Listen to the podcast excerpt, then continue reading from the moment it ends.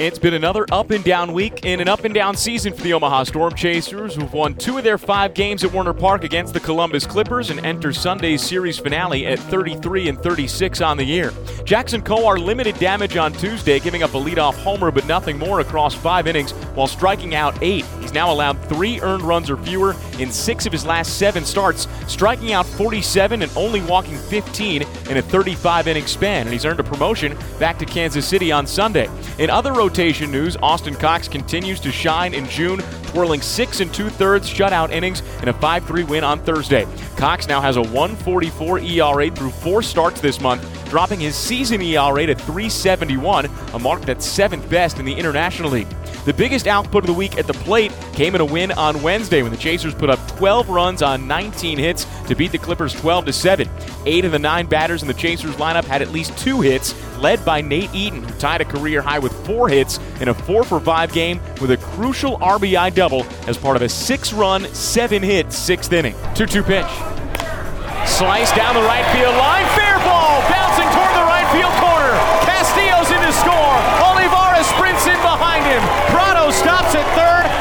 Over at second. He's got a go ahead two run double. The Storm Chasers lead 8 to 6 in the bottom of the sixth inning. And Nate Eaton is 4 for 4. He's tied a career high in hits. He's now driven in four in this game. And the Storm Chasers have come back and then some. Three runs in each of the last two innings.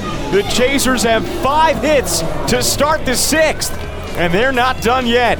Eaton has now played 25 games at the AAA level, batting 322 with a 392 on base percentage and a 600 slugging percentage. While his 10 game hitting streak was snapped earlier this week, Eaton now has four multi hit games in his last six, and overall he's hit safely in 18 of the 25 games he's played with the Omaha Storm Chasers. The Storm Chasers go for a series split with the Columbus Clippers on Sunday at Werner Park before heading north to St. Paul to begin a six game series against the Saints on Tuesday. With the Omaha Storm Chasers, I'm Jake Eisenberg. It's been a stretch to forget at home for the Northwest Arkansas Naturals, who have dropped the first five games of this week's series to the last place Springfield Cardinals at Arvest Ballpark. Northwest Arkansas has been outscored 45 to 22 over the first five games this week by the Cardinals, falling behind early in every game and just simply unable to come back. Friday's game featured a pair of dazzling throws from the outfield as the Naturals increased the club's league lead in outfield assists to 17 as the first half nears its close. Center fielder John Rave threw out a Cardinal at home to end the third inning, then it was right fielder Tyler Gentry's turn in the fourth. Serpa kicks in the 0 2 line into right field for a base hit. Tyler Gentry comes charging up as Malcolm Nunez is waved around third. The throw to Rivero is on target. It's a beauty, and they got him do not run on the Naturals outfield. The second outfield assist of the night. Nick Dunn singles to right field. Tyler Gentry throws Malcolm Nunez out at home to end the top of the fourth inning. And again, the Cardinals are held off the scoreboard. Despite the natural struggles this week, Logan Porter's 445 on base percentage this year still ranks ninth among all full season minor league hitters, and he leads the Royals system not just with his on base percentage, but a 945 OPS as well, and ranks second in batting average just behind teammate Tyler Gentry, and third in slugging behind Omaha's Vinny Pasquantino and Gentry. In danger of being swept in six games for the first time in franchise history, it'll be left-hander Anthony Veneziano's job to right the ship Sunday at 2.05 p.m. Central he'll look to throw his fourth straight quality start and get the club back in the win column before heading to Amarillo next week to kick off the second half. From Springdale, Arkansas for the Northwest Arkansas Naturals, I'm Nicholas Badders. The Quad Cities River Bandits got off to a great start against Wisconsin this week, scoring in each of the final six innings of a 13 5 win on Tuesday.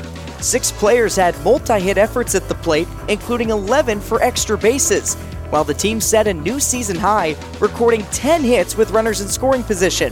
However, the rest of the week could not have gone more differently, as the Bandits enter Sunday riding four straight losses, having batted just 5 for 30 with men in scoring position, and in every ninth inning since Wednesday have had the game tying run either on base or at the plate.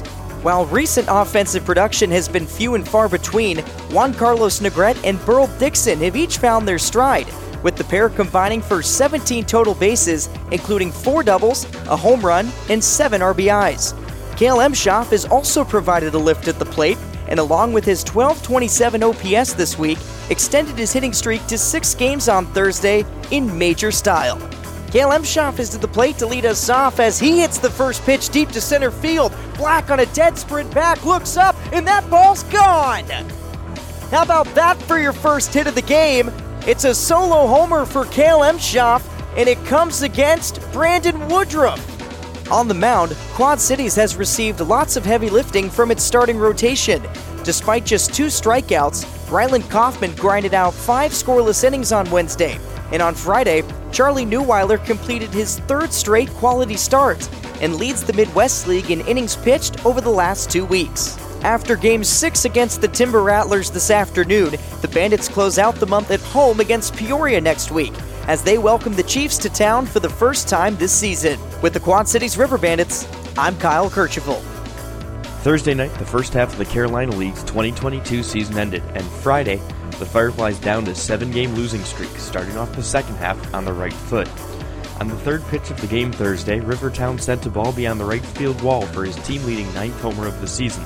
It was also the Fireflies' first leadoff homer since Walter Raskin did so July 11, 2019, versus the Augusta Green Jackets at SRP Park.